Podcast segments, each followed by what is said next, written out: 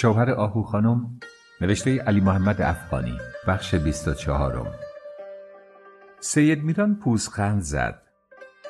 من به تو از این لحاظ ضعیفه و ناقص العقل نگفتم که نتونی یه من رو کیل کنی و به دست خریدار بدی. یا اینکه حساب دخلی رو ندونی نگه داری. بالاتر از این کارها هم از دست تو ساخته است. بهترین دلیلی که می‌تونه ناقص عقل بودنت رو ثابت کنه همین حرفایی که می‌زنی. تو فراموش کردی که مردم این شهر تا چه اندازه پوچ و ندید بدید هستند اما این رو هم بگم که به بدعت های تازه خیلی زود خو می‌گیرن بلاغه انسان در درست موندن و پاک زندگی کردن احترام می‌ذارن همه مردم در هر کجای دنیا این شنینند اگه من زنی بودم که مثل حرم سرایان قدیم پادشاهان همه عمرم رو در چهار دیوار اندرون گذرونده برنگ آفتاب بیرون و زندگی در میان مردم رو ندیده بودم شاید الان عقل و اندیشم همچنان بود که تو میگی. از همینه گذشته. حرفی که حسین خان یه روز زد از یادم نرفته. زن باید خودش پاک باشه. همین. سید میران از این یادآوری خوشش نیامد. گفت این سر نترس و حرافی که تو داری گمان می‌کنم روح قررتالعین شهید در بدنت حلول کرده. اگه سوادکی هم میداشتی بی گفتگو جای اونو در میون هوادارای سبز می‌کردی. بسته حرافی به من نچسبون. قررتالعینم دیگه زنده شدنی نیست. اگه نمی‌خوای تفره بری جواب منو بده. جواب تو همون خاموشیه. به قدر یک آدم زنده حرف می‌زنی. سرمو به درد آوردی. اصلا همونطور که گفتم از فردا خودم پشت دکون میرم. پیش از طلوع آفتاب اون وقتی که تو هنوز خواب هستی بلند میشم و از خونه بیرون میرم. و ساعت ده شب. یعنی باز اون وقتی که تو خوابیدی بر میگردم. صبح و شام و نهار رو هم به جون خودت باید از این به بعد تنها بخوری. هما میان کلام او افزود و تنها بخوابی. اینم مانعی نداره و تنها هم بخوابی. از همین فردا. اما نه پس فردا. فردا میرم گاراژ برم و سفارش موتور بر دکون بدم.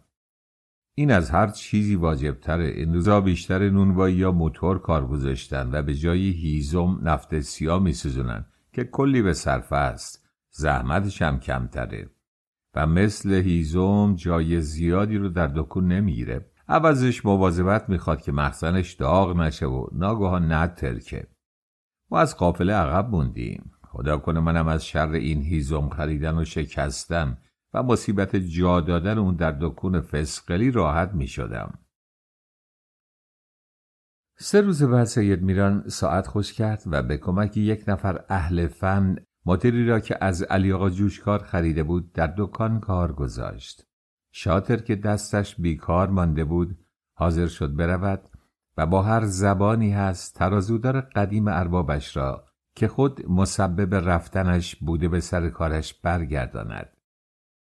رحمانکار پنجشنبه که مرد بد اقبالی بود و هر جا می‌رفت یک هفته بیشتر دوام نمی کرد از همان روز اولی که دکان خوابید پی کارش رفت.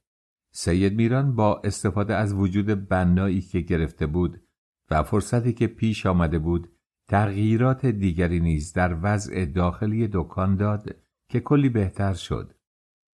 از این تغییرات بیشتر از همه پیشکار دکان که دستش در گرداندن سیخ یا پاروی صابون آزاد شده بود به رقص آمده بود. آتشکار دکان می گفت از موتور مثل یک عروس مواظبت خواهد کرد. با برداشته شدن هیزومها و باز شدن جا ازدهام مشتری در داخل دکان چندان ناراحت کننده نبود. از آن طرف شاتر زمان رفته بود دست به گردن حبیب انداخته روی او را بوسیده و از های خود نسبت به او عذر خواهی کرده بود.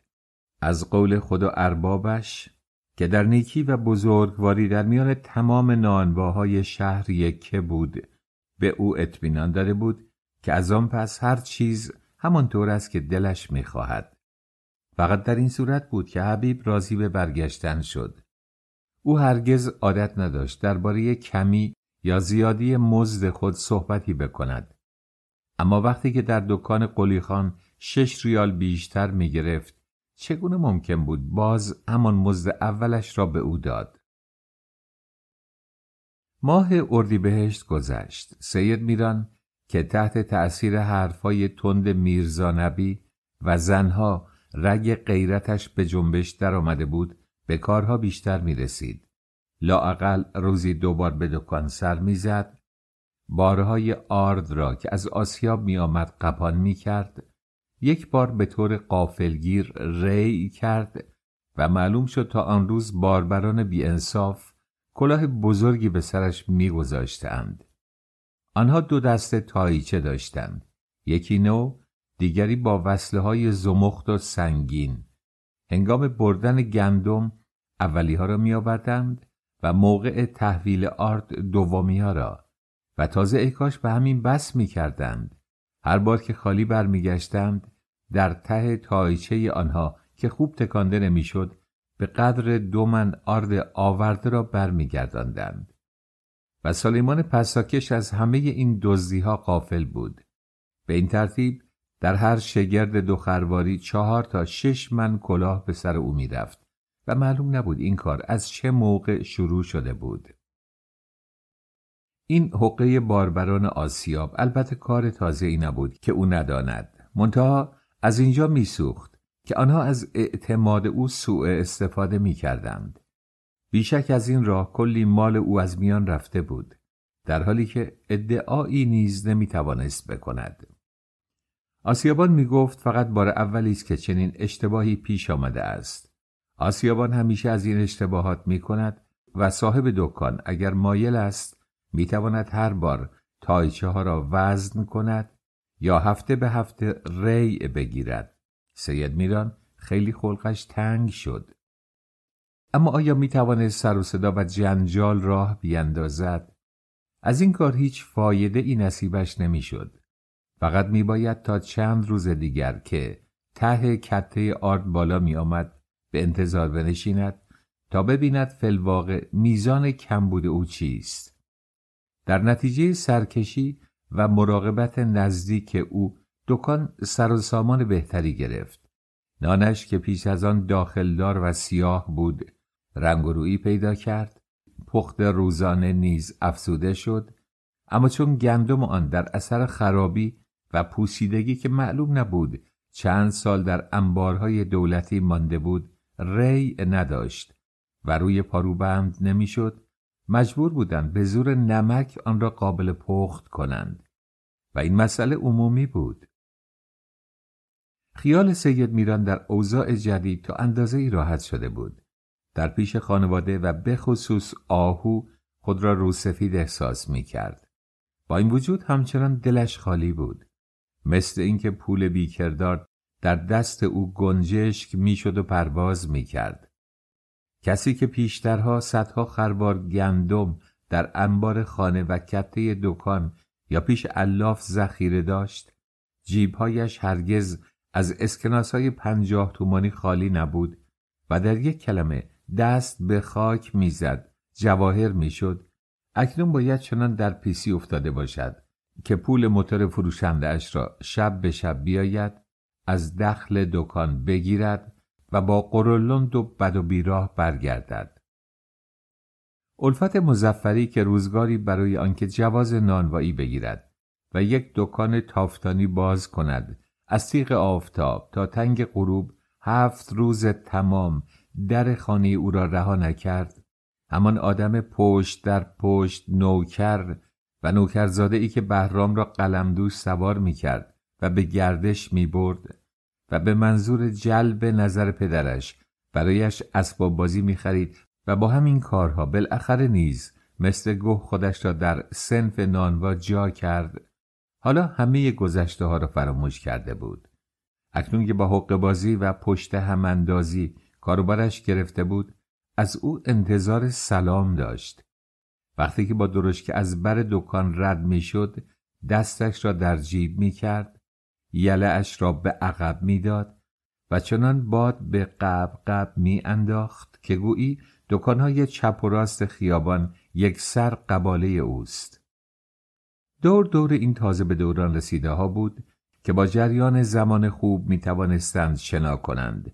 نه او که همه کس فراموشش کرده و گویی دوران برو بروش به سر رسیده بود او که در زمانهای پیشتر شکفتگی زندگی را در حرکت دائمیش رو به جلو می‌دانست اکنون که روز بهی و رونق کارش مهالود شده بود خود را نیست شده احساس می کرد. مثل شیر تحمل پیری و ناتوانی را نداشت. این بود که اغلب به روزگار خود میاندیشید. دست و دلش درست و حسابی به کار نمی رفت. چشمانش از سایر افکار ناموافقی که در مغزش میگذشت و حتی خود نیز نمی‌دانست که چیست رگزده و قبارآمیز بود. در بیرون خانه حرکاتش بیش از پیش از روی آشفتگی دل و پریشان خیالی بود. در درون خانه دلش می‌خواست به حال خود واگذاشته شود. گاه نسبت به هما مطلقا خونسرد میماند و گاه با چنان شور و شعف و سوز و گدازی جلوش زانو می‌زد که هیچ موقی جلو بت معبودش زانو نزده بود. و زن جوان و سعادتمند اگر در چشمهای تمنا زدش مینگریست اثر محسوس رطوبتی را در گوشه پلکایش مشاهده می‌کرد. این بود که با منتهای نوازش او را دلداری می‌داد و آهسته و ملایم می‌پرسید. آیا امروز برای کار من به محضر رفتی؟ نه. پس چرا نه؟ این وضع تا کی باید ادامه پیدا کنه؟ نکنه سر بر من خیالی در سر داری و نمی‌خوای بروزش بدی. پس اگه یه روز اومدی خونه و دیدی جا تره و بچه نیست دارهت نشو. بر من ایراد نگیر. چون من زن تو نیستم. مالک نفس خودم هستم. و هر جا که بخوام می‌تونم برم. اما نه با تو شوخی می‌کنم. یه سند کاغذی تعیین کننده عشق نیست. بیشتر به درد روزگاری می‌خوره که عشق از میان رفته و جدایی اومده. اون روزا هم که عقد رسمیت بودم همیشه می‌گفتی که منو به چشم معشوقت نگاه می‌کنی نه زن شرعیت. شاید تو اینطور بهتر دوست داشته باشی به مذاق تر بیاد. سند عشق من وجود خود توه. هر کاری می‌کنی خودت می‌دونی. هوا کم کم رو به گرمی می‌رفت مدارس تعطیل شد و آن زمان فرا رسید که دیگر خوردن آب بدون یخ با آدم نمیچسبید روابط دو هوو از زمستان به این طرف اگرچه بر پایه همیشگی بود ظاهرا صلح و آشتی میان آنان حکم فرمایی می کرد. آهو که می‌دید علاقه شوهرش به هما زایل شدنی نیست دست به دامان خود زن شد بلکه لاقل کاری کند که مرد خانه آن خونسردی و دلسنگینی را نسبت به امور زندگی و کسب و کار کنار بگذارد به تجربه ثابت شده بود که هما اگر می‌خواست می‌توانست با نفس گرم خود سید میران را به یک پارچه آتش تبدیل کند. چقاسفیدی ها در این موقع کمتر آنجا آفتابی می شدند. بچه ها با زن پدر بد نبودند. وقتی که سید میران خانه نبود به اتاقش رفت و آمد می کردند. در اتاق بزرگ چند وقتی بود که بعضی وسایل قیمتی خانه از جمله انگاره ها و میوه های نقره و یک بادگیر مرصع که شذابه های زیبای آن همه دانه نشان بود دیده نمی‌شد. طبق گفته هما خود سید میران یک روز آنها را جمع کرد در دستمالی پیچید و میان جعبه چوبی مخصوص خودش نهاده بود. یکی از همین روزها که دو زن نشسته بودند و کاری نداشتند بکنند کنجکاوی وادارشان کرد تا بروند ببینند به راستی نقره ها در جعبه چوبی است یا اینکه چه. به علاوه به گفته هما هیچ دور نبود که آنها در همین جعبه که مثل یک میراث مقدس برای سید میران عزیز بود ذخیره های نقدی هنگفتی نیز میافتند و چند روزی محض شوخی سر به سر شوهر میگذاشتند. آنچه که مسلم بود این پیر پاردوز قهرمان یکی از داستانه افسانه ایران. در آن جعبه چیزی داشت که هر وقت به سراغش می‌رفت در اتاق را آهسته از آن طرف میبست و سعی می‌کرد کسی از کارش سر در نیاورد. با این افکار چتابان به سراغ جعبه چرک و سیاه که جای آن در اتاق آبدارخانه بود رفتند. با اینکه کمی سنگین بود ابتدا به چپ و راست تکانش دادند بلکه صدای نقره ها را بشنوند. چیزی دستگیرشان نشد. با حقه مخصوصی درش را گشودند. از وسایل نقره و ذخیره نقدی تصوری در داخل آن ابدا خبری نبود. آنقدر که جویندگان حتی از یاد بردند اصلا چرا به سراغ آن آمده اند. غیر از کاغذها و اسناد کوتاه و بلندی که چه در کیفهای تیماجی بغلی و چه به صورت مجزا در جعبه بود چیزهای متفرقه دیگر نیز آنجا دیده می‌شد که زیر و رو کردن آنها خالی از لطف نبود. بوی انفیه و زعفران فورا در تمام اتاق پیچید. چند سجل کهنه و پاره عکسدار یا بیعکس مربوط به کارگران یا اشخاص دیگر که صاحبان آنها معلوم نبود زنده بودند یا مرده؟ یک اسکناس پنج روبلی نیمه پاره متعلق به عهد تزار و یادگار دوری جنگ اول چند دست دندان مصنوعی یک ساعت جلد نقره ابو قداره باسمه مهر تسبیح تربت زربین عکس قدیمی هما و بچه هایش اینها بود اشیاء جالبی که نیم ساعتی وقت زنها را به خود مشغول داشت. هما که گویی در حقیقت لوحه گنجی را به دست آورده است لبریز از احساسات مادری تازه به یاد آمده عکس بچه هایش را در مقابل چشمان گرفته و با آن خیره شده بود. بچه های او حالا خیلی بزرگ شده بودند او آنها را اگر هفتاد ساله هم می شدند هنوز همچنان دوست می داشت و از یاد نمی برد. اما آنها او را چنان که گویی مرده است و باید به حکم قانون زندگی فراموشش کرد نمی‌خواستند به یاد آرند. تا آنجا که می توانستند از دیدارش تفره می رفتند. در همان حال که با این عکس هما از افکار خود آینه ای ساخته و مثل اشخاصی که بر تاس می نشینند چهره زندگی را در آن مطالعه می کرد آهو از یک گوشه جعبه گره بسته کوچکی را یافت و با دست لمس کرد. در آن لوح مسی کوچکی بود که ظاهرا غیر از تلسم یا دعا چیز دیگری نمی‌توانست باشد.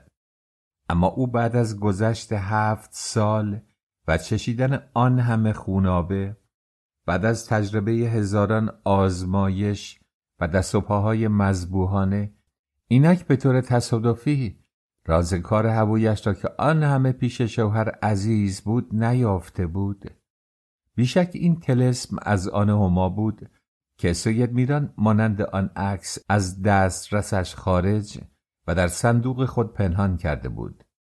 یک خوشبختی آهود در این موقع آن بود که هوایش از یافتن عکس چنان شیدا زده و قافلگیر شده بود که اصلا به هیچ چیز دیگر توجه نداشت.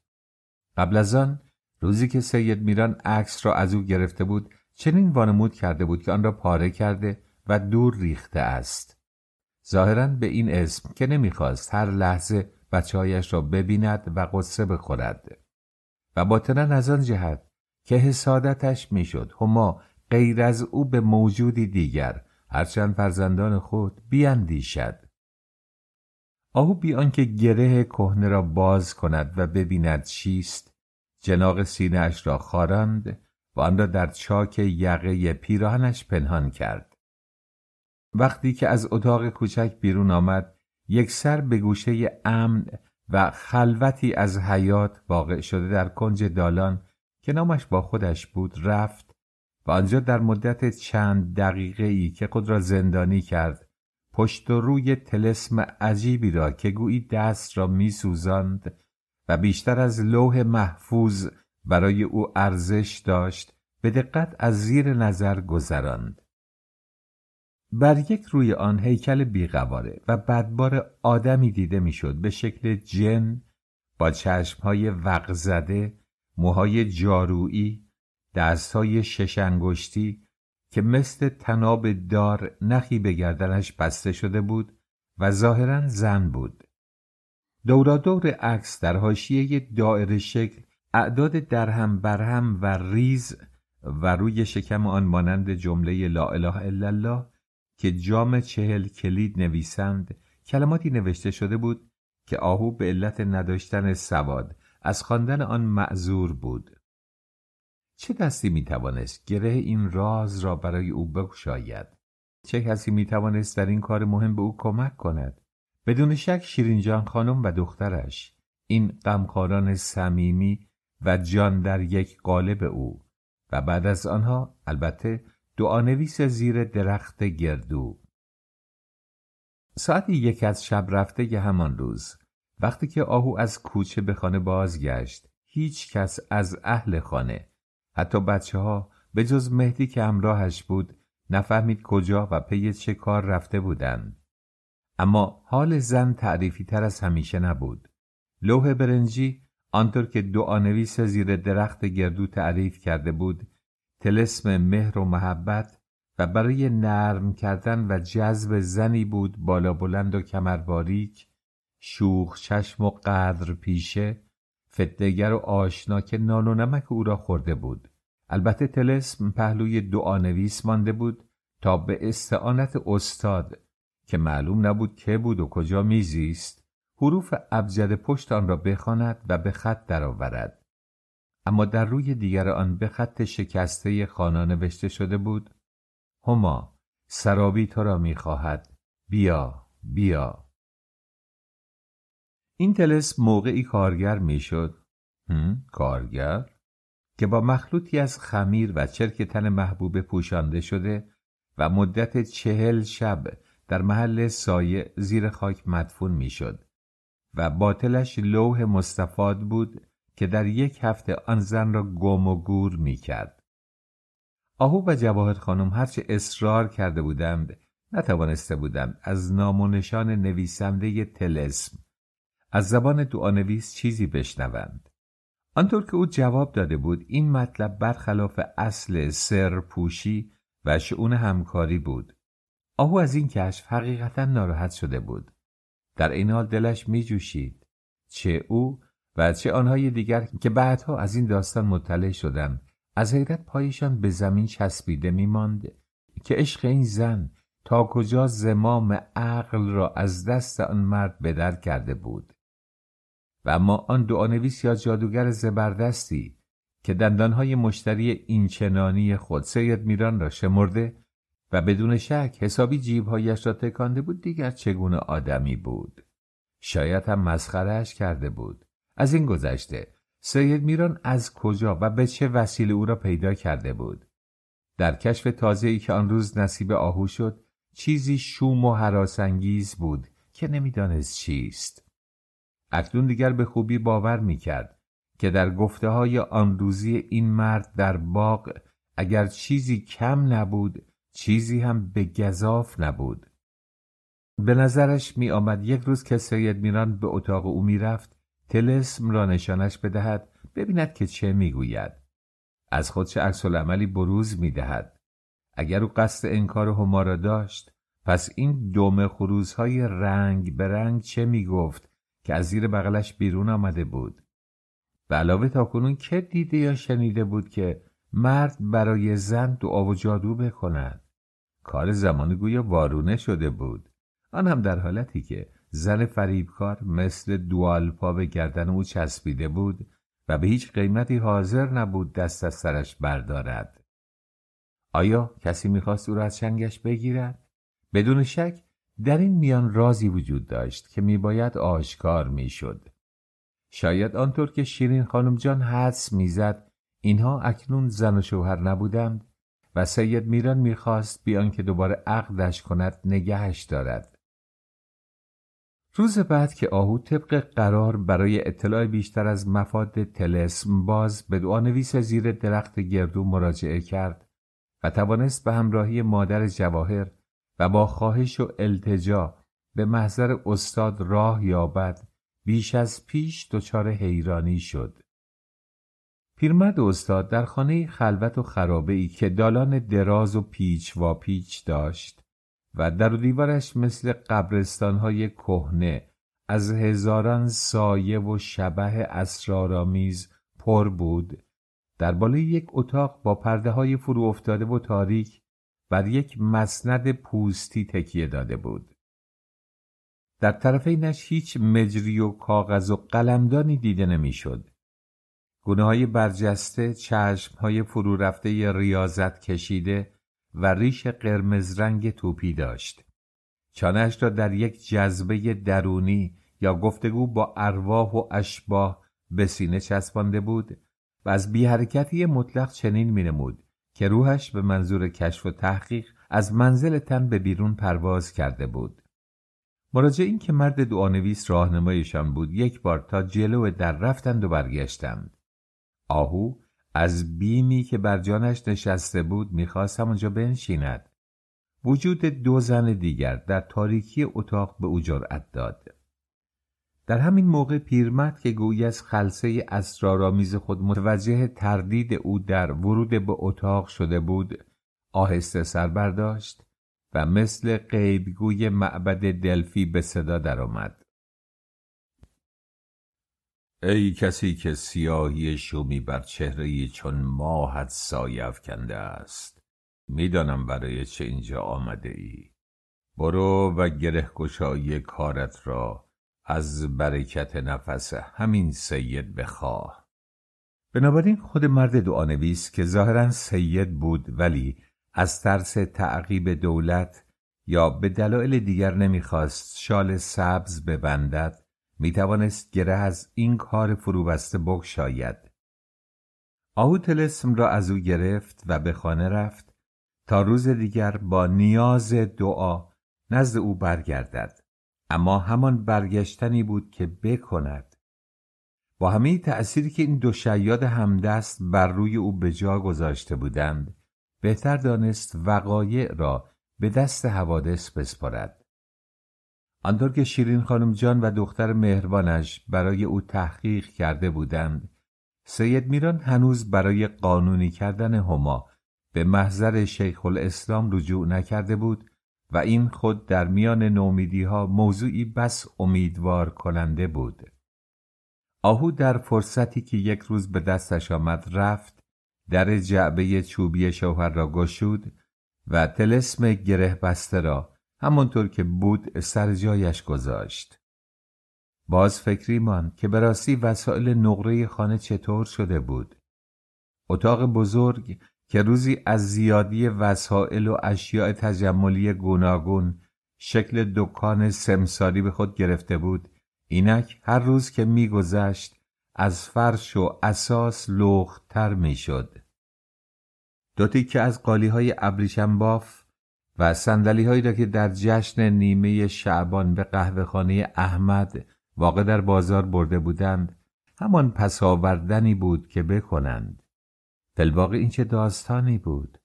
خورشید و اجرام و اعضایش در خط مستقیم به طرف ستاره عظیم وگا می رفت و این مرد با توفیلی و قفلی هایش به سوی فقر و پریشانی. عوام می گفتند هیچ دوی نیست که سه نشود. آنها که رأی دقیق تری در امور دارند این گفته را تفسیر می کنند که سلسله حوادث ناشی از یکدیگر و تکمیل کننده همند. ضربه قاچاق و دستبرد کچو که هر دو در فاصله کمتر از یک سال برای سید میران پیش آمده بود میباید با تصادف سومی که اثر ناگوارش بر روح مرد کاسب به مراتب عمیقتر بود تکمیل شود. یک هفته بعد از قضیه کشف تلسم در یک روز نیمه گرم و بلند که تیکه های بیهنر ابر از صبح در هوا سرگردان بود پس از نهار سید میران یکتا پیرهن با زیر شلوار مچی سفید رنگ تکیش را به رخت خواب داده پلکایش روی هم بود صداها و هم همه محیط خانه در پرده گوشش روی به محو شدن می نهاد. احساس کرد که کسی در ایوان اتاق با هم حرف می‌زند. چشمان خود را گشود صدای خلیفه تازه آمده دکان طالب را تشخیص داد که می گفت بهش بگید زود بیاد دکان این جماعت چشم رو ندارن ممکنه کاری به دست ما بدن. سید میران از همانجا که بود بیان که برخیزد صدا زد ها طالب چه میگی؟ من خبری شده بیا جلو ببینم. مشهدی میران ارجنگی رو میگم نون پیریزنی رو جلوی دکانت دستش گرفته کشیده. گویا یک چارک یا چیزی در این حدود کم بوده. در دکون رو گرفته و اشتلوم می‌کرد. خب بعدش حبیب چی جواب شد داد؟ چرا باید کم بده که اینطور پیش آمدی بکنه؟ حبیب گفت من یادم نیست که این زن چقدر پول داده و نان خواسته. تا به حال که ده سال ترازوداری می‌کنم چه در این دکان چه در جاهای دیگه. هرگز از روی عمد به کسی کم ندادم. اما اشتباه همیشه میشه. به خصوص در این ازدهام عجیبی که می‌بینی. نمی‌دونم. شاید فلواقع بهش کم داده باشم. ارجنگی می‌گفت چرا باید همیشه اشتباه به ضرر مشتری باشه. شاتر جوابش رو داد برای اینکه وقتی به نفع مشتری بر نمیگرده چیزی بگه و هیچ کس هم از اون با خبر نمیشه. سید میران که حوصلهاش سر رفته بود پرسید بالاخره؟ بالاخره ارجنگی پول زنک رو گرفت و به اون پس داد نون رو هم با خودش برد. سید میران با پریشانی و خلق تنگی که آن روز اصلا از ابتدای ورود به خانه در او دیده می‌شد پوزخند زد. ها می‌بره به خونه زن و بچهش بخورن. هر چند زن و بچه ای نداره. اینم برای معموری یک راه تسمه تلکه شده. بله و بله بر منم بله. هما پرسید. چطور؟ مگه اون تو رو نمی‌شناسه؟ نمی‌شناسه. آره نمی‌شناسه. تا همین زمستونی که گذشت هر روز بیان که یک دینار پول بده مثل چیزی که از من طلبکاره یا بنی اسرائیل و جیره آسمانیشو می‌خواد. سر ظهر رو در اون شلوغی که نانگیر قمه بنده یک که به زن شهر نمیومد میومد دو سنگک از دکون می‌گرفت که اگه برشته نبود نمی‌برد. تازه دلش می‌خواست که از نانهای خاصگی مردم بهش داده بشه. این هم یکی دیگه از قاعده های بی حساب ریاست سنفی بود که آید ما می‌شد و کاش که به همین یکی اکتفا می‌کرد. از من پول تریاک و زهرمارش هم مطالبه می‌کرد. اینا سه نفر بودن که هر وقت در خیابون منو می‌دیدن اگر در اون دستن به این دست میومدن اما این یکی میانشون پاروتره با اینکه کاری نیست و خدمتی هم به من یا به هیچ یک از نانواها نکرده توقعش از همه بیشتره. و حبیب گفته بودم بعد از این دیگه بهش نون نده. من از ریاست سنفی کناره گرفتم تا از این باج سیبیلا معاف باشم. این مشکل نونم برای نانواها روز به روز پیچیده تر میشه. خوب شد طالب که اومدی و راه دکون رو از جلوی پای من برداشتی. رحمان خرج بار امروز رو گرفت یا نه؟ مطمئن هستی که نه؟ خب چه بهتر. به حبیب گفته بودم که به بار برای قاسم یومیه نده. این مرد چیزی به ما بدهکاره که طلبکار نیست. با این وصف بهش بگو اگه خود قاسم به در دکون اومد یومیهش رو مثل همیشه بده و از این بابت حرفی نزنه. دیگه اون که اگه امروز عصر من نتونستم به در دکون بیام یا دیر اومدم و بارکشی رسید سلیمان معطل من نباشه.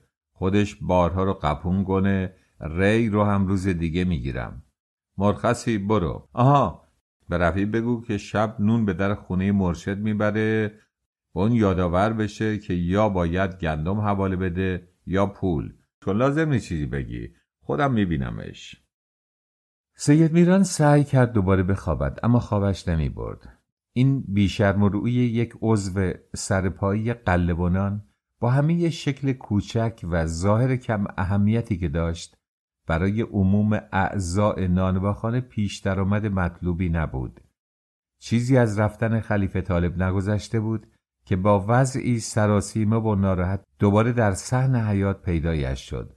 او جوان کوتاه قد قوی و از نظر اخلاقی پرهیزکاری بود که فقط سال یک بار دیوانه می‌شد و آنچه در طول دوازده ماه زحمت شبانه روزی به دست آورده بود تا دینار آخر به باد می‌داد.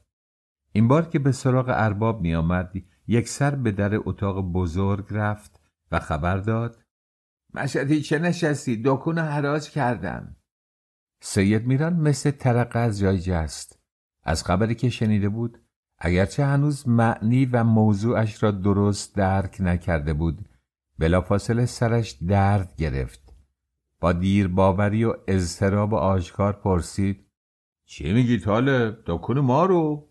بله دکون ما رو من وقتی برگشتن دیدم ارجنگی با دو مأمور کراواتی دیگه و یه پاسپور اینجا وایستادن.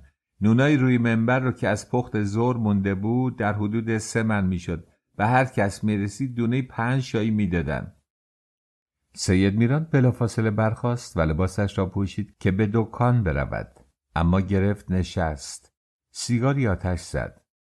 اگر دنیا را به سرش زده بودند بهتر از شنیدن یک چنین خبر ناخوشایندی بود. پس آنطور که طالب می گفت سبویی بود شکسته و کاری گذشته جز آنکه از دست قرض ورزی و بیشرمی یک مرد نالوتی به عدلیه شکایت کند و آن هم نتیجه ای نگیرد چه کاری از دستش ساخته بود؟ هما و آهو و کلارا که در آنجا ایستاده بودند بهت زده تر از آن می نمودند که حرفی بزنند یا حتی در جای خود تکان بخورند. آهو اول خیال کرد که کارگر آنها می‌گوید دکان را خراب کردند. پیش آمد ناگواری بود که قبل از آن هرگز برای هیچ یک از نانواها اتفاق نیفتاده بود.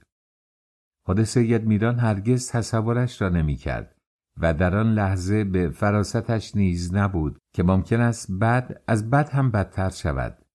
سیگارش را تا ته کشید و با طالب پشت سرش به دکان آمد. مأمورین کمیسیون سیار پس از یک صورت مجلس فوری که حبیب از امضای آن خودداری کرده بود با خط درشت اعلانی به این شهر نوشته و به در دکان چسبانده و رفته بودند. به علت گران فروشی از بیست و سوم خرداد الا یک ماه این دکان بسته می شود در صورت تکرار تخلف پروانه صاحب آن برای همیشه باطل خواهد شد. وقتی که سید میران چشمش به اعلان افتاد و شاگرد قهوهچی روبروی دکان آن را برایش خواند دود از کلهاش بلند شد. تا عمر کرده بود یک چنین ستم تلخی را نچشیده بود. احساس کرد که تا مغز استخوانش سوخت. به حبیب که از شدت درماندگی و شرم پهلوی شاطر میان درگاهی نشسته و سرش را پایین انداخته بود نگاهی که گویی کمک میطلبید انداخت و چیزی نگفت.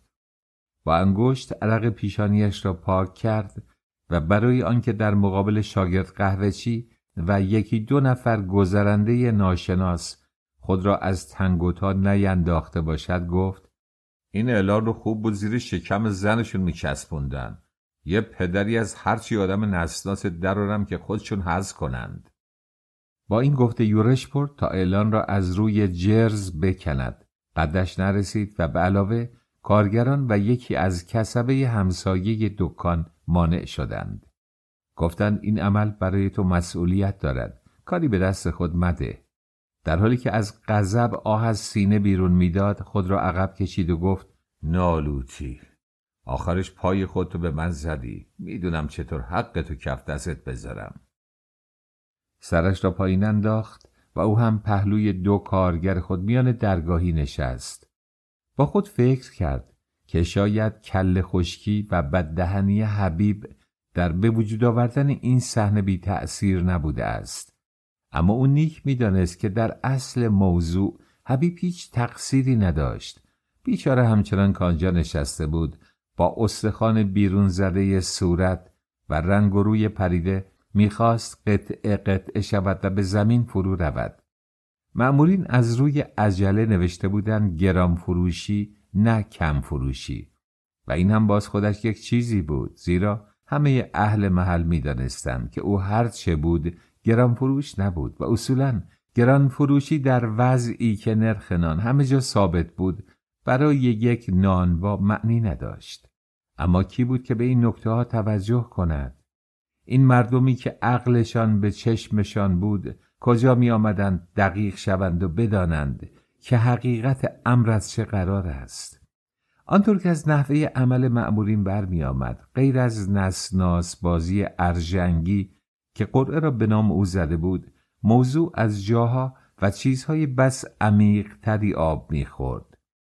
پیدا شدن بازار سیاه و احتکار گندم گران شدن خاروبار که از شش ماه پیش به این طرف پیوسته وضع را بر اهالی شهر سختتر می کرد چند روزی بود که عصبانیت و ناراحتی عمومی فوقلاده ای ایجاد کرده بود.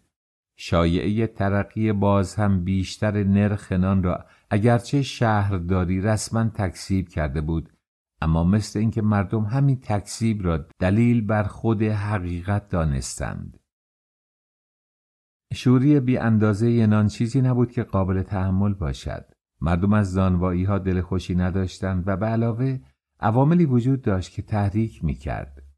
دستگاه دولت مایل بود که نان روی منبرها هرچه کمتر باشد تا توده مشغول باشند.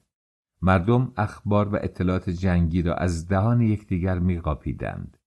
خم رنگ رزی هر شب لو می رفت و اخبار و اطلاعات عجیب و غریبی پراکنده می‌شد.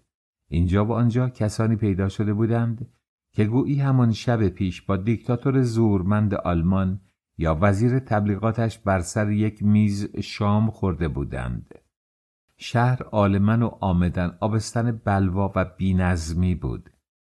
فکر سید میران به طور دردناکی منتقل به زمانهای پیش از مشروطیت شد که در چنان لحظات باریکی برای نسق کردن مردم و کشیدن تسمه از پشت حاکم وقت چگونه شاطر بخت برگشته ای را در تنور میگذاشت و طعمه آتش می‌کرد.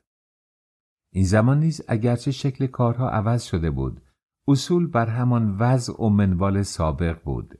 مقامات حاکمه برای آنکه زنجیر عدل و داد زنگ زده و گرد گرفته خود را به صدا درآورند.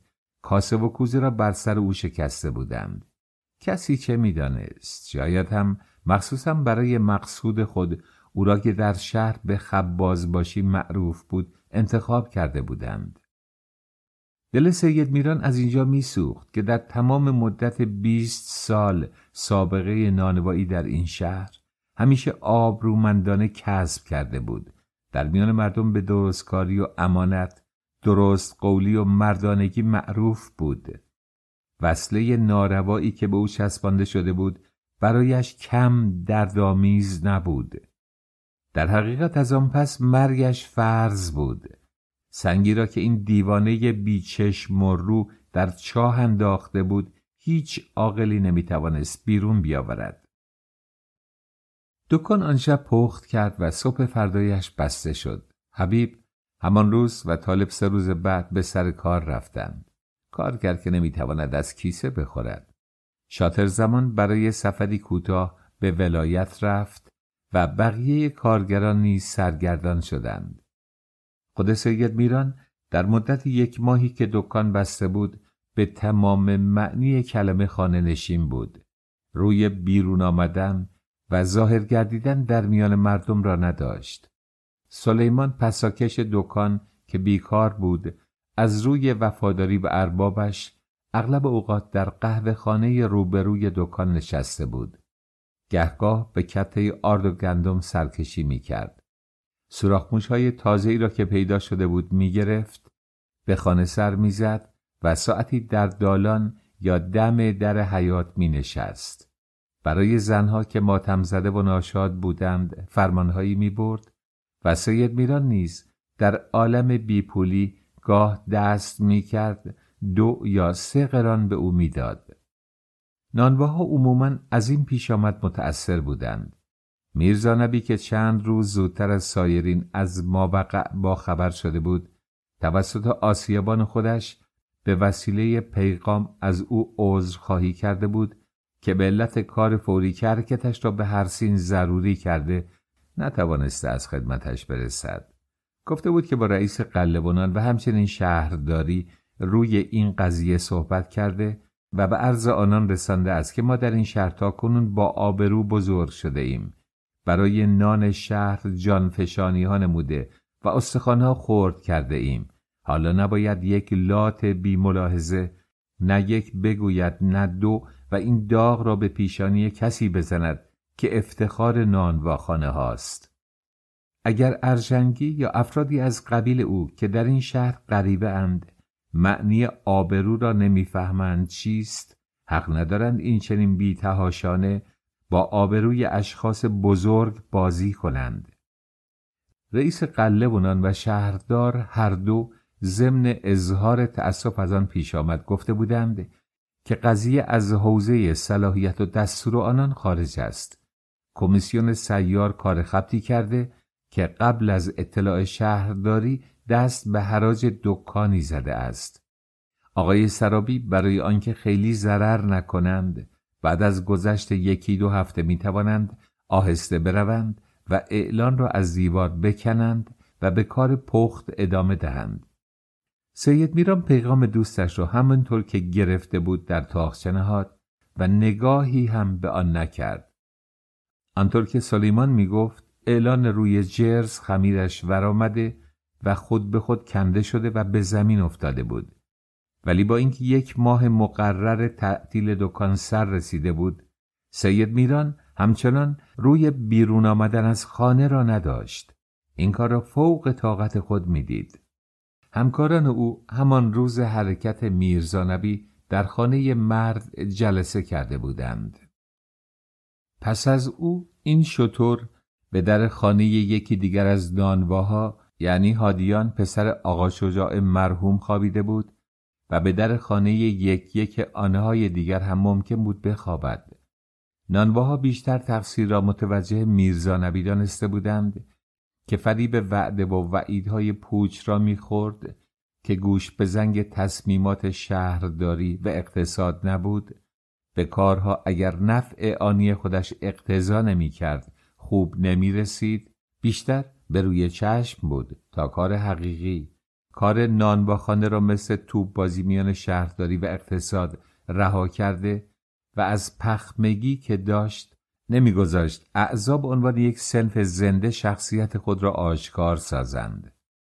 رئیس خاروبار شهرداری به رقابت با اقتصاد برای آنکه کاربری خود را به رخ مردم و مقامات استانداری بکشد با علم کردن کمیسیون سیار بازرسی کمانش را به سمت نانواها راست کرده بود.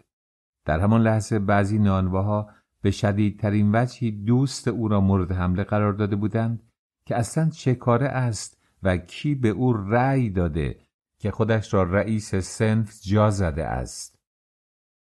میرزا نبی گفته بود که رئیس سنف همان آقای سرابی است که سید است و سرور همگان و او غیر از اینکه مجری دستورات وی باشد کاری نیست. اگر در گذشته بعضی وقتها جلو افتاده یا سر خود دست به کاری زده تقصیر خود آقایان بوده است. باری این بحث ها در میان نانواها روزهای بعد نیز ادامه یافته بود. اعضای سنف درباره میرزا نبی عقاید و آراء متفاوتی داشتند. بعضیها او را مرد عاقل و با ایمانی می‌دانستند که عقلش را به احتیاط خارج از اندازه و ایمانش مانند شاه سلطان حسین به استخاره بود. اگر در یک روز تابستان پاره ابری در هوا مشاهده می کرد تردید به خود راه نمی‌داد که با چتر از خانه بیرون بیاید. هرگز خربزه یا هندوانه نمی خرید چون ممکن بود که شیرین از آب در نیاید. برخی او را نیمه مرد ملایم طبعی می دانستند که صد مرد سرکش در آستین داشت. در همان جلسه سنفی مقابل روی خودش یکی از نانواها گفته بود میرزا نبی آدم خوبی است اما از لحاظ ریاست نانواخانه ای بشین است.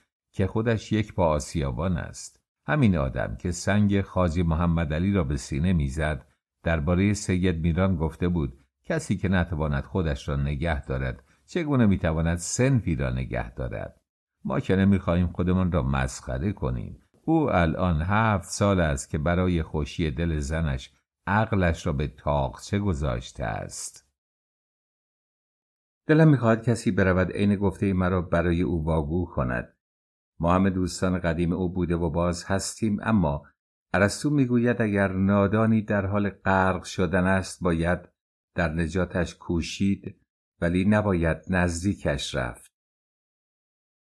همه این خبرها به وسیله اکبرخان که به پاس یک نیکی قدیمی در چنان موقع تنگی نمی‌خواست قدر دوستی را از یاد برد و همچنین خود میرزا نبی هنگامی که از سفر بازگشت به گوش سید میران رسید وقتی که میرزا از هر سین مراجعت کرد نیمه مردار بود نارش را در دکان خورد در قهوه خانه احمد واقع در بازار که زیرزمینی خنک و بدون مگسی بود چرتی زد و بعد از آن که برخاست نمازش را خواند و نزدیک غروب به سراغ دوستش رفت. چون در خانه باز بود بدون دقلباب یک سر وارد حیات شد. کلارا لب حوز نشسته بود تا او را دید خبرش را به مادر رساند. در اتاق آهو چادرش را روی سر انداخت و مرتب کرد و در حالی که چراغ را میگرداند با لحن گرفته ای با مرد سلام و علیک و احوال پرسی کرد. میرزانبی که انگام برخورد با هر کس به خصوص زنان خیلی کمرو بود کنار فرش نشست. به علت گرما و کار زیاد لاغرتر و سیاهتر شده بود. کلاه حسیری به سر نهاده بود که رنگ حاشیه دورش از عرق برگشته بود. کت و شلوار از پارچه سبک تابستانی و پای افزارش گیوه معمولی بود. بلافاصله پرسید مشدی کجاست؟ چرا تا بال دکون باز نکرده؟ زن از روی درد و بیچارگی محض پاسخ داد. ولی من که سر در نمیارم پدر سعدالدین. ما که جرأت نداریم با یک کلمه حرف بزنیم. یعنی هر چه می‌کنیم فرصتی به دست نمیاریم که چند دقیقه اونو روبروی خودمون ببینیم. چرا دکونو باز نکرده؟ ما هم نمی‌دونیم. تا همین نیم ساعت پیش تو خونه بود. ها کلارا؟ پدرت مثل این که بیرون رفت. آره پیش پای شما بیرون رفت. میرزا نبی از نو پرسید. آخه توی خونه چه کار می‌کنه؟ مگه مرغه که روی تخم مرغ نشسته باشه؟ یا شاید چله نشسته؟ چرا بیرون نمیاد به کارش برسه؟ درد و مرضش چیه؟ وقتی دکان مثل امامزاده جورجور بسته است اون از کجا میاره خرج شما رو میده؟ این مرد چرا اینطوری شده؟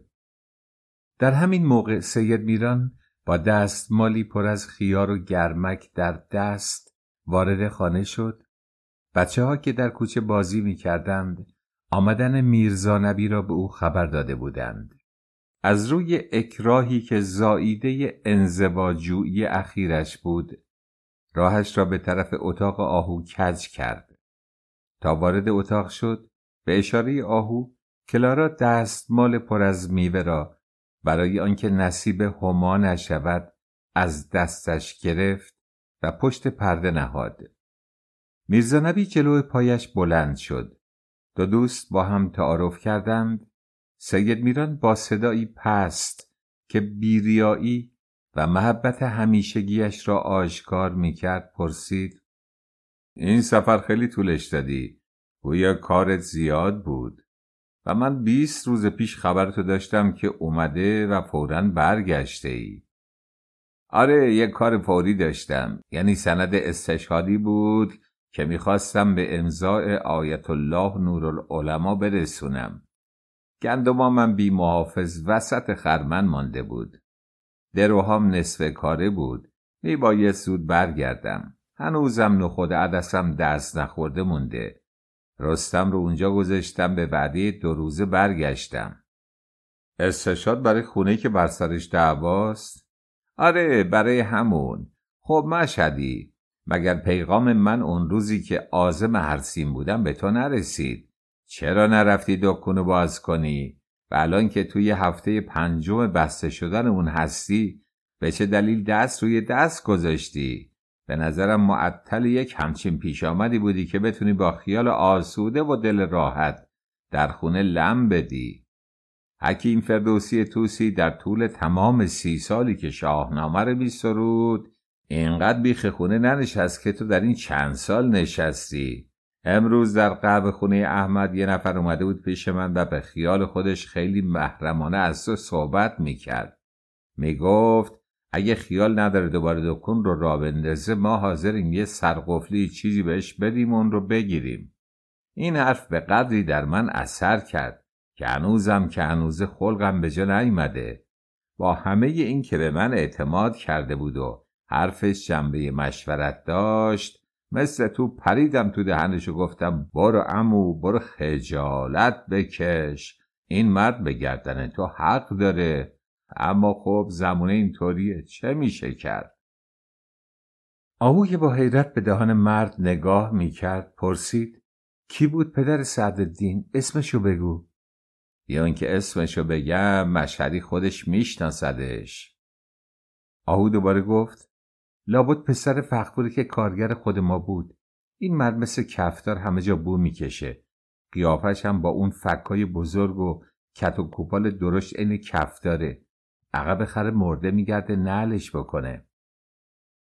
سید میران که تا این لحظه ساکت بود به شیوه همیشگی خود در هنگام غم و اندیشه سر را پایین انداخته با قوطی سیگارش ور می‌رفت. در همان حال که به بالهای برجسته شیر پشت آن نگاه می‌کرد گفت هر کس می‌خواد باشه. بنده خدا یک حرف نامناسبی هم نزده. اگه حاضر یک سرقفلی به من بده. یعنی من ادعای سرقفلی ندارم. پول و خرجای متفرقی رو که در عرض این چند سال برای دکون کردم و صاحب ملک زیر بار نرفته به من بده. حاضرم دکون به اون واگذارم. بیاد با خودم صحبت کنه. چرا میره به این اون میگه؟ چاه کندم. تقار چوبی درست کردم سقف تنور رو درست کردم البته معلومه که پول موتور و سایر اساس و لوازمم هست که جای خود داره و حسابش روشن اگه صاحب ملک من زن نبود مثل همه اجاره داره هر خرجی که کرده بودم به پاش حساب می کردم. اما من حوصله کلنجار رفتم با یه زن رو ندارم. میرزا نبی که انتظار شنیدن چنین حرفهایی را نداشت دیر باوران او را نگریست. پس اون وقت خودت چی کار می‌کنی؟ خرتو بده به کرا خودت بشین سر راه خودم هم کار دیگری خواهم کرد. بالاخره یا خر میمیره یا خر صاحب یا دنیا میمونه بی صاحب یا طوری میشه. گوینده این کلمات با اخمی جدی سر را به یک سو حرکت داد تا نشانه آخرین تصمیمش باشد. میرزا نبی با لبخندی حاکی از نومیدی و نگرانی تکرار کرد. شوخی می‌کنی مشهدی. به جد اطهرم اگر در این حرف یک کلمه خلاف باشه. اگه نمی‌خواستم دکون زمین بذارم چرا نمی‌رفتم بازش کنم؟ من همون وقتی که از قوم برگشتم این خیالو داشتم. آخر که بعد از اون چی کار بکنی؟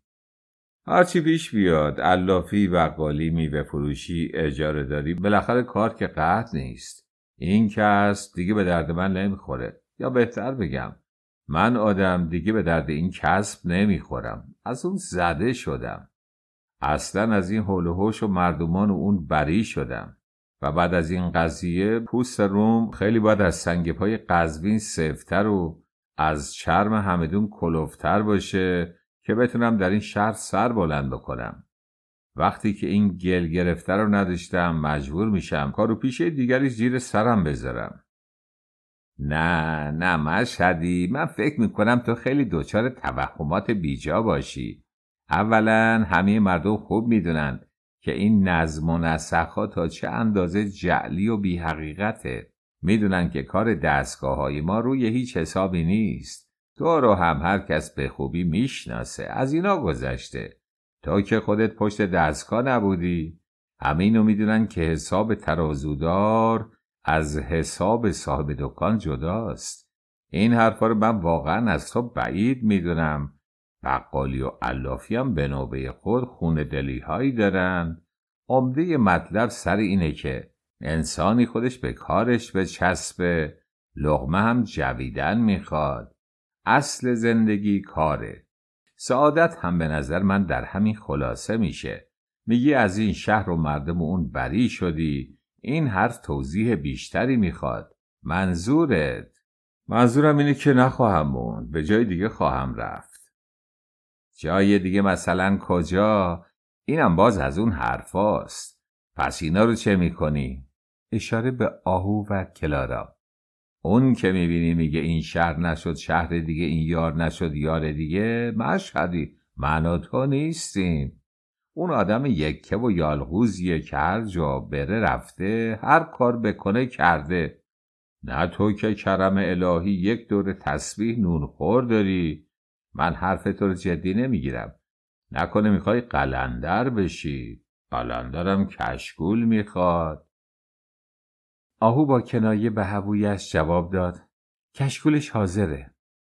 سید میران به میرزانبی تو چه وقت حرف دیگران جدی گرفتی حالا بگیری؟ مگه همه اونهایی که از شهر و دیار دور شده بلند شده و برای کار و زندگی به این شهر رو آوردن از زیر بطه پیدا شدن اینا هم هر یک در شهر و دیار خودشون شهریاری بودن و منم مانند اونا.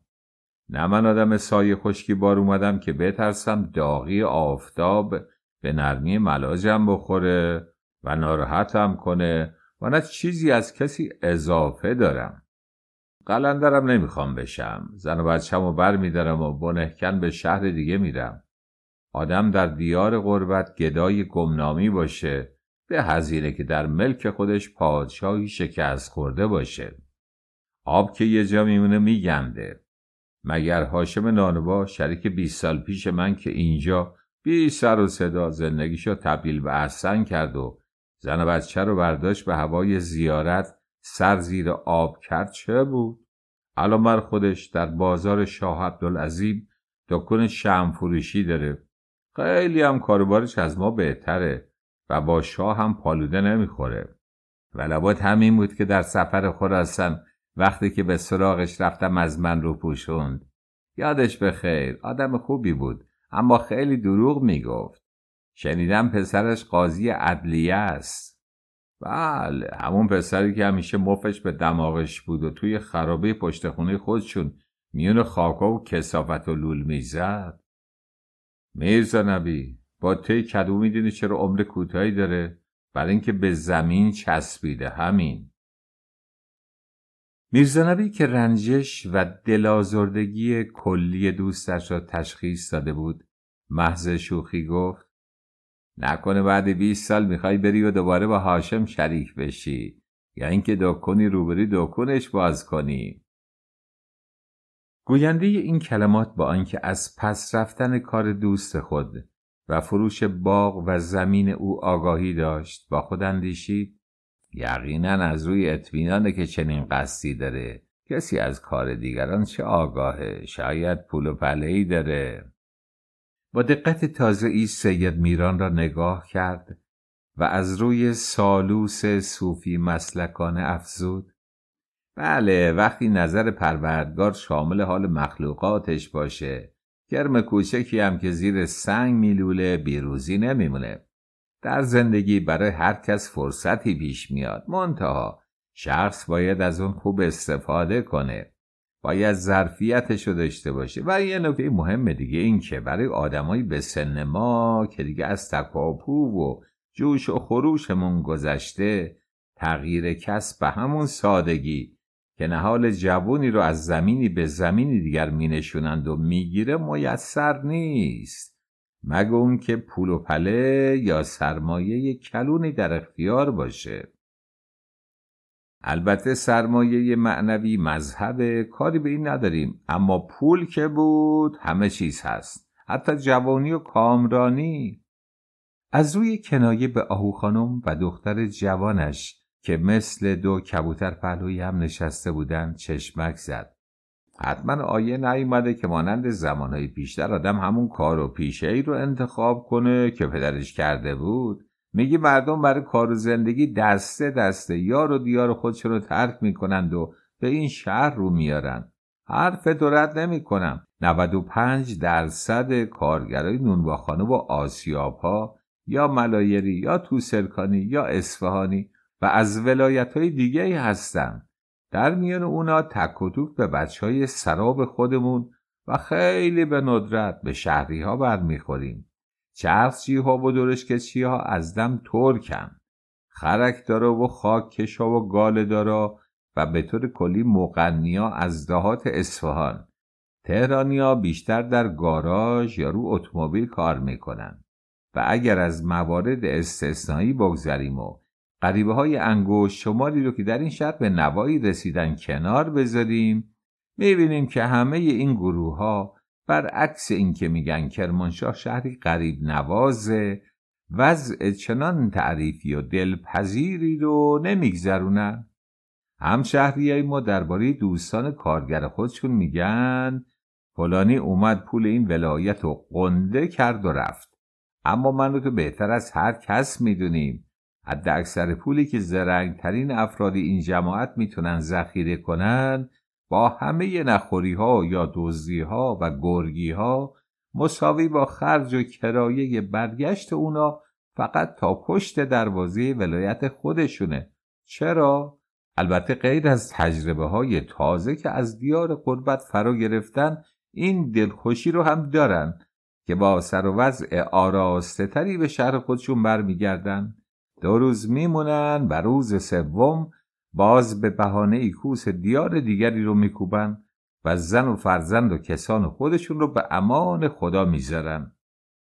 میرزا نبی به تعارف آهو خانم از خیاری که در بشقاب چینی پیش دست او نهاده شده بود یک دانه برداشت و با چاقو مشغول پوست کندن شد و در همان حال ادامه داد همین بعد از ظهری در قهوه خونه احمد میان شیرعلی با ولی الله نادری آسیابونش دعوا بود.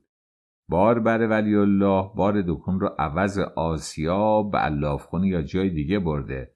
یک جا فروخته خر خالی رو وسط خیابون ول کرده و مثل کچوری رفیق سر زیر آب کرده. موضوع تاوان بر شده بود. ولی الله می‌گفت به من ربطی نداره. شیرعلی می‌گفت کارگر تو بوده. من آرد می‌خوام. قصد من از اول این بود که نهار رو اینجا بیام. تا این دم غروبی معطل کار دعوای اون دو نفر بودن. چند نفر از آسیابونا و نانواها هم حضور داشتند بالاخره اصلاح ذات البین کردیم. به نحوی که سه بار از آرد خورده شده به ضرر این و سه بارش به ضرر اون باشه. تا وقتی که خود باربر کار کنه و خورد خورد تاوانشو پس بده. سید میران سربلند کرد و با تعجب میرزانوی را نگریست. مگه باربر رو گرفتن؟ نه گرفتن. خودش اومده. برعکس کچوری کار تو اون عوض اینکه پول آردا رو برداره و از شهر خارج بشه. در ده روزی که قیبه زده به یکی از خانه های کوچه جبوری رفته. ته جیبش که بالا اومده آفتابی شده. ولی الله هم نامردی نکرده و جلو انبار ارزاق حسابی از کار درش آورده. اما چه فایده؟ با اون گفتم احمق بیشور با این پول لاقل می‌خواستی برای خودت زنی بگیری تا برای همیشه از رنج تنهایی و اینطور کسافتکاری آسوده بشی. جواب داد اگه زن گرفته بودم وقت چطور می‌تونستم کار کنم و پول رو پس بدم؟ با همه حماقت و نادرستیش دیدم این حرفش پر بیدلیل نیست. کارگرای ما با همه جان کندن سال به دوازده ماه اونقدر در میارن که وصلی یه شکم خودشون بکنن. چه جای اون که زن بگیرند و خانمانی به هم بزنن. گرفته پشیمون نگرفته آرمان. البته نه اینکه بگی دل من به حال اونا سوخته در دنیا به عقیده حقیر هر کس نصیب و قسمتی داره که به گفته شاعر نکم می‌دهند و نستانی به ستم می‌دهند. بنتا مقصودم اینه که اگر تو از غریبه های این شهر صحبت می‌کنی مشدی چشمت به این نفرین شده ها هم باشه. دل داشتن و به رودخونه زدن خوبه اما از گدار پرسیدن بهتر. گفتی که قصد داری کار کاسبی دیگری پیش بگیری. هرچند من در خود این هم حرف دارم. چه مانعی داره؟ همین شهر آب در نیورده که اگه کسی در شهری که زادگاه آبا و اجدادی اونه و عمری اونجا گذرونده نتونه کار و کسبی بکنه به یقین در شهر دیگه نمی‌تونه. آخه من نمی‌دونم آدمی در وضع تو چرا باید چنین فکرایی رو در مغزش بپرورونه. چه اتفاقی افتاده که تو رو اینطور از همه چیز بری و بیزار کرده؟ چه معجزه ای لازمه بشه تا باز تو رو به حال اولت برگردونه؟ من نمی‌دونم. آدم زمین خودشو بفروشه تا بره زمین دیگران رو سیاحت کنه. در این مسافرت قومی که امسال کردی چه سحری بود که این چنین دماغ تو رو از شور گشت و گذار پر کرد؟ به نونوا رو برای من مثال میاری دوست عزیز. یکی چشم گاوه. صحبت از سارابک و امثال و اقران اون بکن که همونطور سر به زیر آب کردن و بعد 20 سال هنوز اثری از آبادیشون نیست. اونا که به شهر قریب میدن و صاحب چیزی میشن من و تو نیستی مشهدی. یا لاقل میبایست خیلی زودتر به این فکر افتاده باشی. عیب و علت رو از کار و کسب می‌گیری حال اون که بی پرده بگم. عیب و علت همه از خود توه. باری به هر جهت و بیقید شدی. زندگی و هستانیست و سرسری گرفتی. و من حقیقتشو بگم حیرون موندم که این چه بدبختی بیخریش تو رو گرفته. آخه ببین مگه این خاکا رو که وسط حیات پر و پخشه پاییز گذشته برای این نگفتی بیارن که پشت بوم خونه رو اندود کنی؟ پس چرا نکردی؟ سرتاسر سر زمستون و بهار فصل بارندگی سحن این حیات رو شولزار کرده بود تو همینطور خونسرد نشسته بودی. سر این حوز چرا در یخبندان زمستون ندادی بپوشونن که شکست بر نداره و میراب محل برای اون که آب به خونه زیر دست برسه کمرش سوراخ نکنه؟ آهو در پناه چادر به گفته های مرد اضافه کرد. چرا کتیبه جلو این ایوان نمیگی که وقت پایین اومدن چیزی نمونده بود؟ خون زن شکم پری رو به گردن ما بذاره. خب اگه پشت بوم به موقع اندود شده بود این پیش آمد که اتفاق نمیافتاد. هنوز که هنوز این مرد به فکر درست کردنش نیفتاده. کسی که هلال ماه نو رو در چشم دریده یک آیشه ببینه بایدم زندگیش رو این اکبیر بگیره. منظور باطنی آهو از این گفته که البته نمی‌خواست آن را فاش سازد. حرامی بودن هما در خانه شوهرش بود. ولی از این مطلب گذشته سید میران از چنان صفتی دور نبود بلکه آشکارا بدان مباهات می‌کرد. پرانتز بسته. میرزا نبی جلو پوزخند خود را گرفت و به طور جدی گفت بله و منم همینو میگم دوست عزیز. بی قیدی و خونسردی هم حدی داره. این تنبلی شریفانه ای که در جسم تو رسوخ کرده شاید مانند پرده خاکالود روی میوهجات بتونه روحت رو از فساد مانع بشه. اما روز به روز از محیط زندگی و جمع دوستان دورترت می‌کنه. نتیجه چیه؟ نتیجه این که تو از همه زندگی و خوب و بد اون بریده و به یک چیز چسبیدی. این زن که هم پدر و مادر دوست و برادر و هم فرزند و هست و نیست تو شده. یادت میاد روزی که با هم از جاده چشم سفید به شرق می اومدیم به تو چی گفتم؟ حالا سلامون علیک دوست عزیز. خیال می‌کردی من اون رو ندیده بودم نمیشناختم. خیال می‌کردی که دیگران نمی‌خواستن یا بلد نبودن مثل تو کار ثواب بکنن. مشهدی بوی گل رو از چه جوییم از گلاب؟ اون اگر خوب بود بر سر همون خانمان اول خود بود که بود. مالت رفت. به قول خودت عزت و آبرو نماز و روزه هستی و نیستیت رفت. دوستانت از دورت پاشیده شدن. خودت رو آلوده کردی و حالا با این هردم خیالی ها همینت مونده که بچات رو آواره شهرها بکنی. این حرفا هرگز به من نیمده که بگم اون رو نگه دار یا طلاق بده. هر کس در زندگی شخصی خود صاحب اختیاره و شاید قسمت این بوده یا خود شما دو نفر مایل باشید مثل دو های سیامی تا آخر عمر به هم چسبیده باشید. اما دوستی و برادری حکم می‌کنه که نذارم بیشتر از این اسباب بدبختی خود و خانواده بیگناهت رو فراهم کنی. بعد از این خسارت های پی در پی و هنگفتی که به نظرم غیر از نتیجه احمال و بیقیدی های خودتو نسبت به امر زندگی چیزی نبود حالا از اینکه سرت به سنگ لحد خورده باشه و به خود اومده باشی بدتر شدی. از روی ناامیدی یا گیجی نمی‌دونم. می‌خوای به کارهای عجیب و نکردنی دست بزنی. از خود شما می‌پرسم. تو رو به خدا هیچ آدم عاقلی این چنین با دست خود آتش به ریش خودش می‌زنه که تو زدی. هیچ دیوونه ای از این کارا می‌کنه که تو کردی یا می‌خوای بکنی.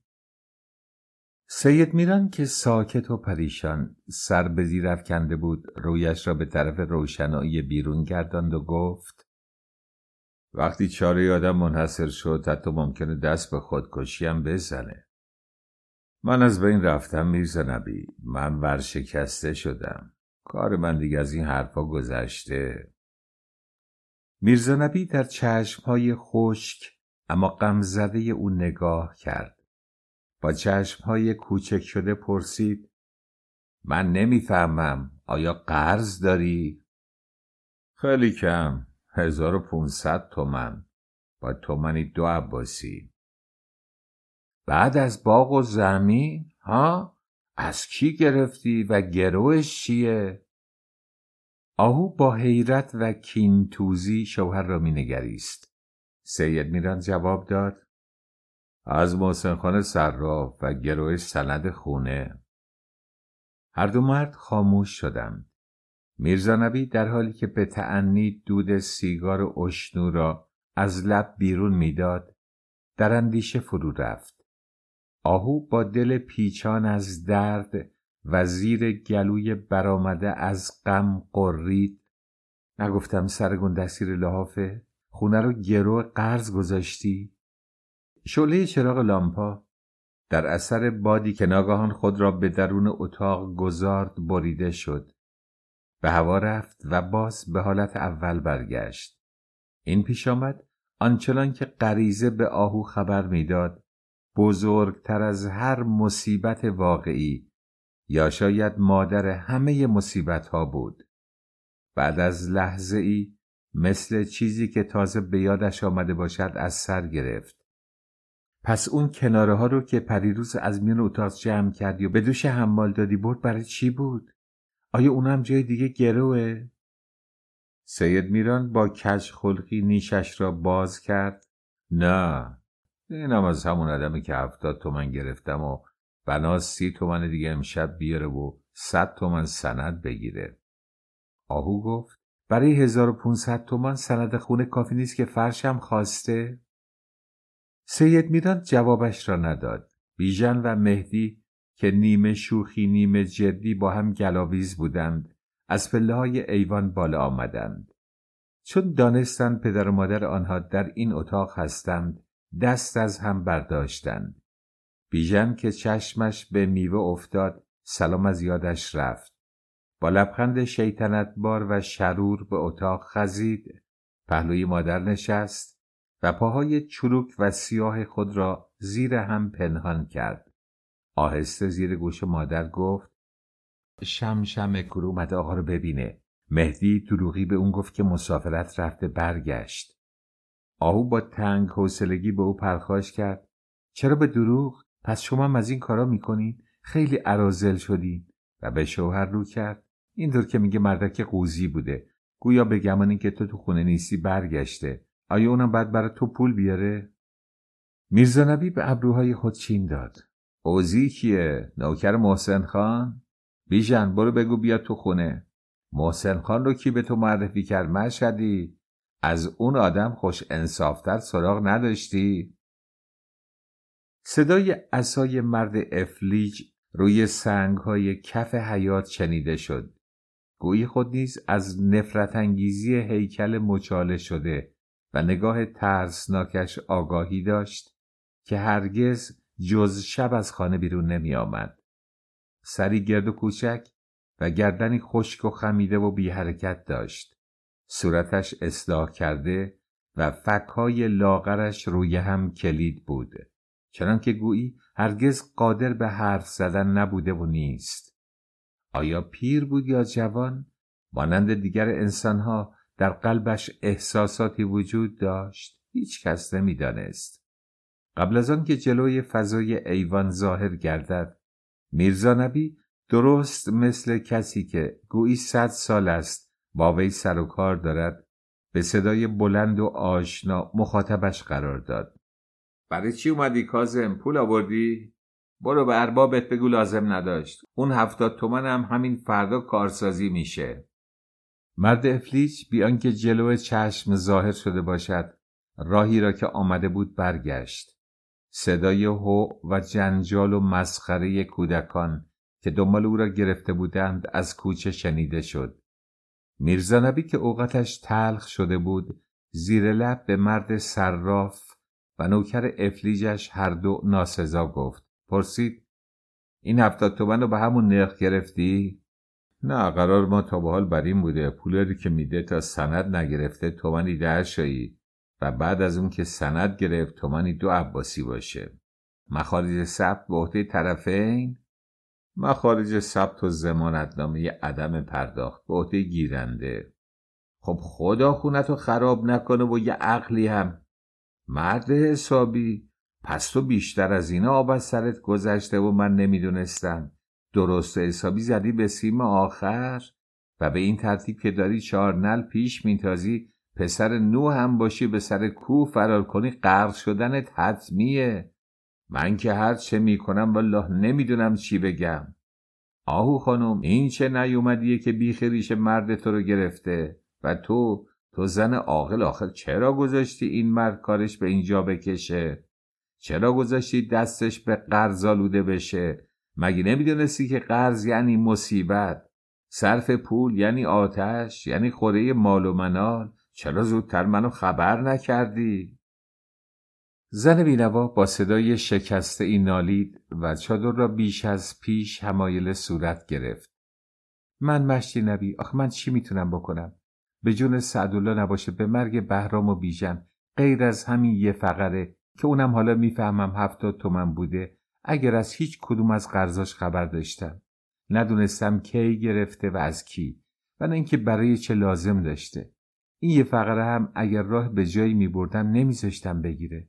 من دیگه چی دارم که بتونم بفروشم و دو دستی بهش بدم؟ سینه ریز مناتیم رفت دستبند و گوشواره های نازنینم رفت.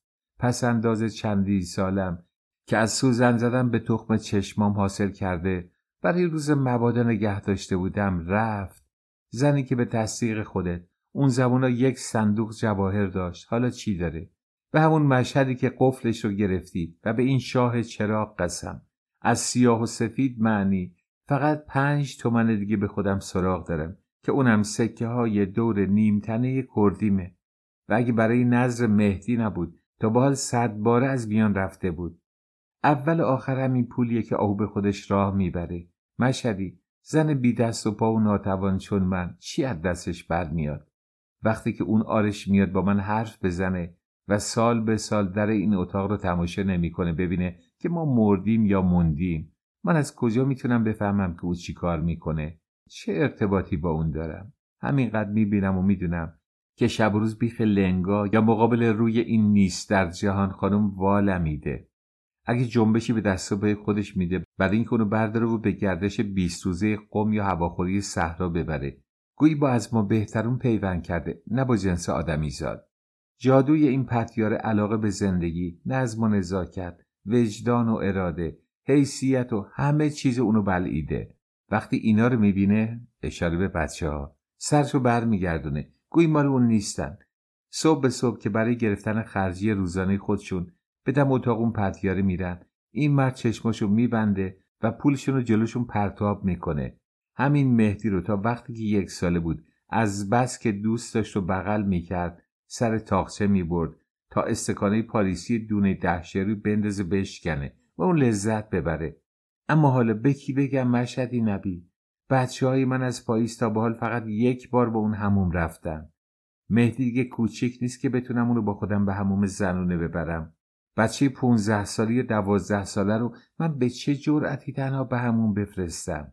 و اگه تنها نفرستم با کی بفرستم؟ اینا پدر دارن و یتیمن. از چه چیز اون برات بگم؟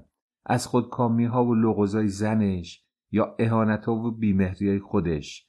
از خاص خرجی های چپ و راست اون که نشسته تا فنای آخرین شاهی و مال دارایی خود رو ببینه و آسوده بشه یا آخ از کدوم کارش؟ از کدوم کارش بر تو بگم؟